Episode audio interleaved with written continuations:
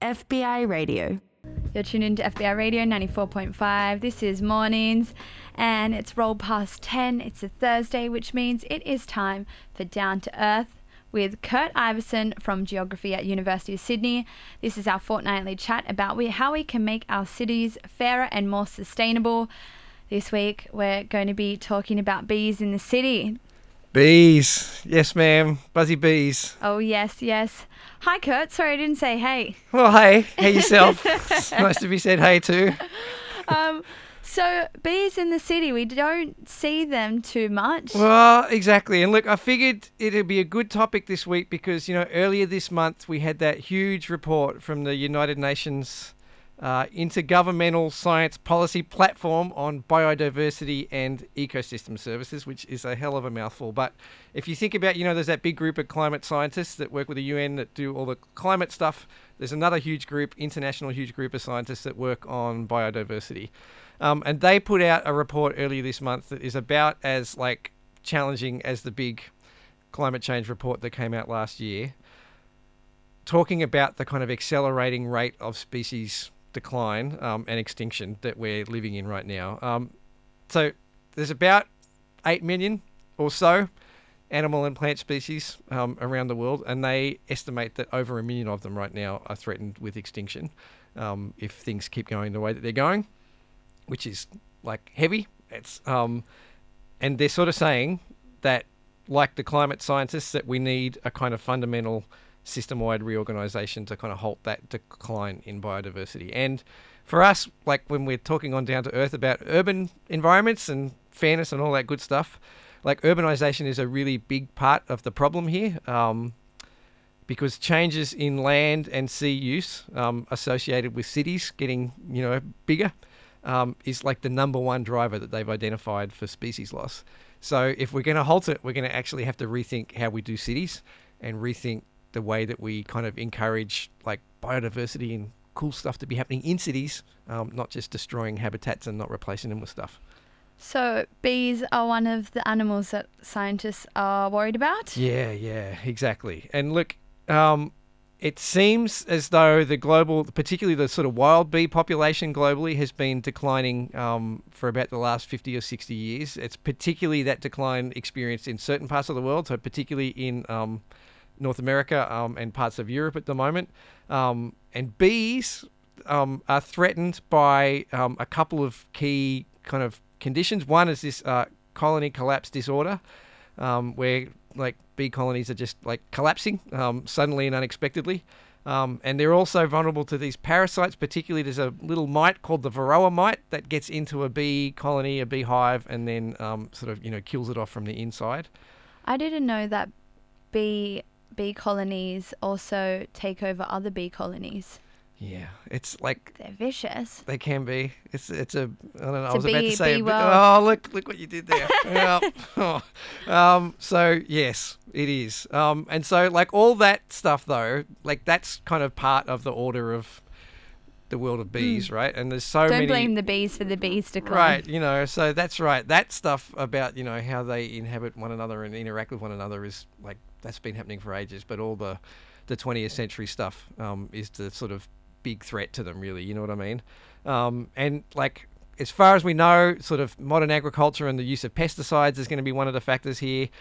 Um, the kind of monocultures in agriculture as well, and the lack of diversity of plant species that they can, you know, feed on and interact with is another um, that might be making them more vulnerable to all these sort of collapses and parasites and mites and other things that are taking them down.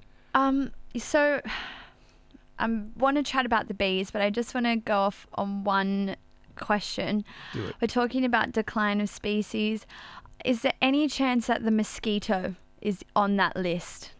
Oh, I don't know. So we need someone to go and Google that for us right now while we're talking. Go and look up the. The decline of mosquitoes. That'd be great. Oh, look. Poor old mosquitoes. Um. Anyway, So speaks somebody who lives in the inner city in Sydney. Yeah. Yep. let me get off the mosquito. Yeah. So we're talking about bees. Why should we care about bees? Yeah, well, look, the big thing about bees is that they're a kind of keystone species, right? Which is that um, they play such an important role in ecosystems. Um, and in particular, you know, they pollinate things, right? And that so without bees, not you know, it's not just that we want to keep them there because they're good on their own terms, but it's because of the hugely important role they play in um, ecosystems through pollination. So um, there's about 20,000 species of bees, um, as it turns out, um, but any decline in their, you know, both in the diversity of bees, but in their overall numbers, would have like massive implications for all the plant species that depend on them for pollination. Um, and so um, if we lose bees, we're going to lose plants, but also for us humans, um, if we lose the plants, then we're going to lose the food, and they're really, really important in agriculture, right? So about just to give you, uh, uh, you know, a little factoid, about 65% of agricultural production in Australia is dependent on bees for pollination. So bees are doing heaps of the work of agriculture in a place like Australia, and if we did lose them, then we'd be in huge trouble. You're listening to Kurt Iveson from Geography at University of Sydney. This is our fortnightly chat uh, about how we can make our cities fairer and more sustainable. We're talking about bees, and coming up after this chat, we're going to talk about bees in the city. FBI Radio. Kurt, tell us about bees in the city then. So right, so having talked about why they're important globally, let's talk about the city exactly. And um, like we've talked on Down to Earth before about how we share the urban environment with lots of plant species and lots of little critters, mosquitoes, bees, whatever. Um, and we've got to start thinking about our cities as habitat, not just for us, um, but for all those other critters that we share it with. Um, and like, think about our relationships too. So, you know, anybody who's trying to grow pot plants and flowers and herbs and veggies in a city on their balcony, on their roof, in their backyard, we're all dependent on bees being in our urban environment to play that pollinating role, even for us. Um, and of course, there's lots of us might want to grab the honey from the beehives as well. So they not only are pollinating things, but they're producing deliciousness.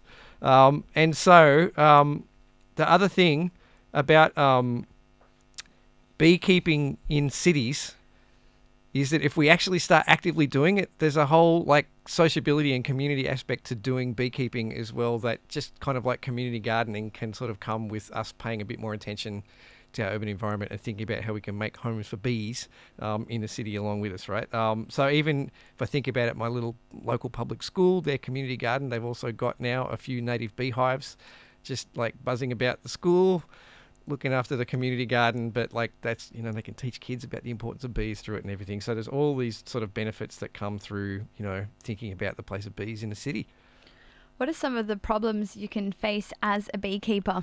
Well, this is the thing, right? So there's a kind of um, bunch of problems that um, can come. We're kind of lucky in Australia right now that there's not too many regulations about if you want to keep bees in your backyard or on your roof or whatever. And we've got these kind of interesting little scenes popping up now, right? So there's always been a really strong beekeeping culture in some migrant communities in Sydney. They've sort of brought um, beekeeping practices with them as they've migrated.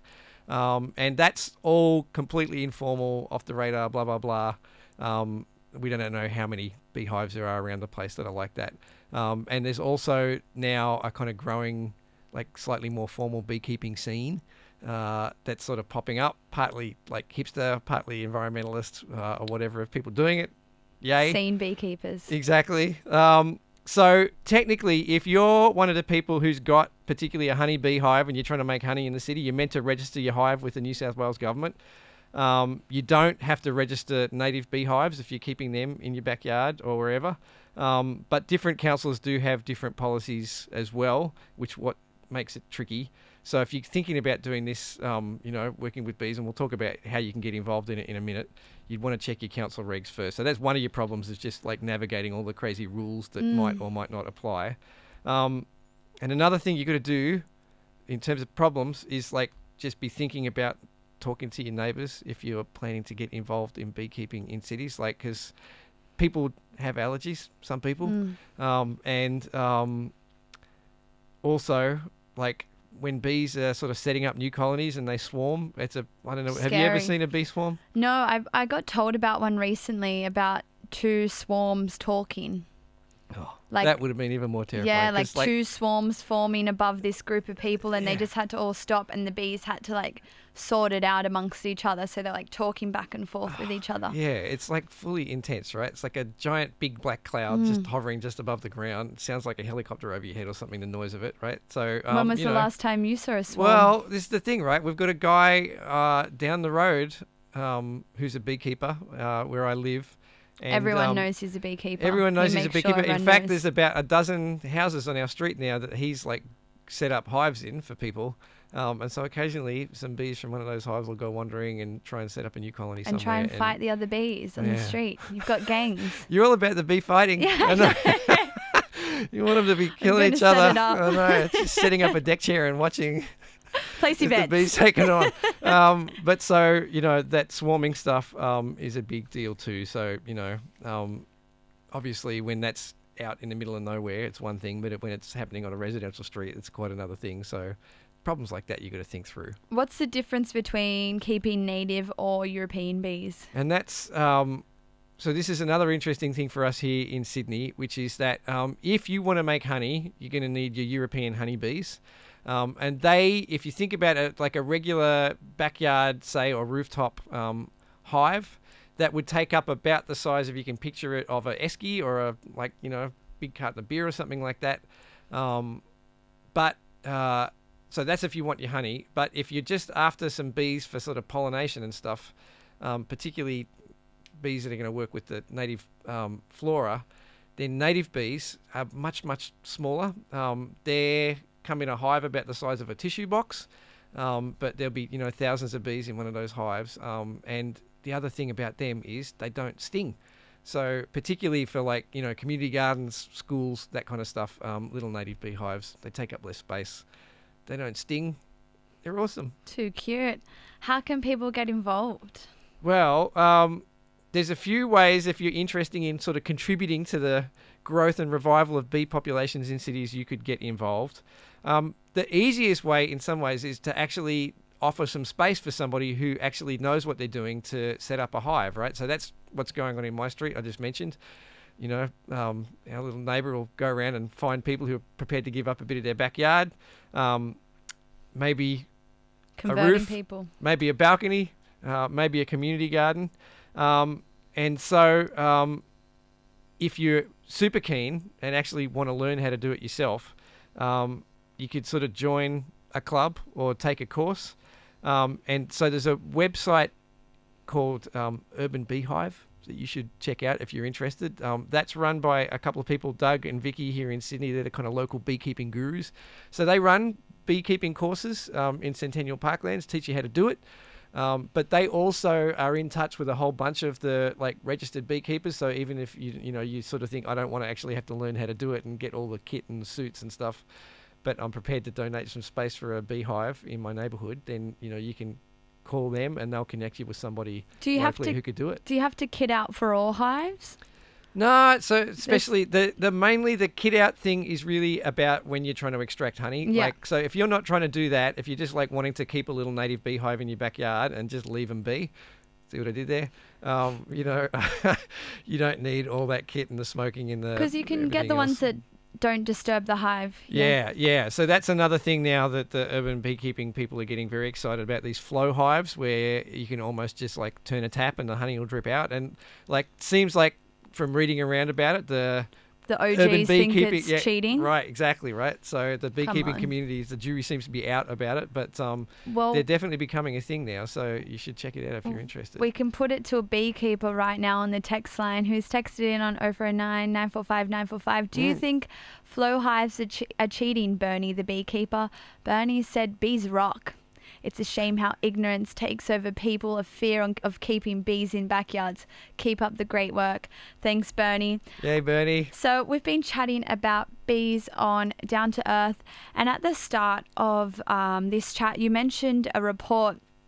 And Kurt, um, we've been talking here and there throughout the show about the fact it's Reconciliation Week, and that report you mentioned at the start, Mm. um, it also talks about the impor- importance of First Nations people in biodiversity per- preservation. Is that correct? Yeah, it does, and that's a really big part of the recommendations of the report. Um, that actually, um, they very explicitly say that the effort to sort of conserve biodiversity would really benefit from an explicit consideration of the views and perspectives and expertise and rights of First Nations peoples.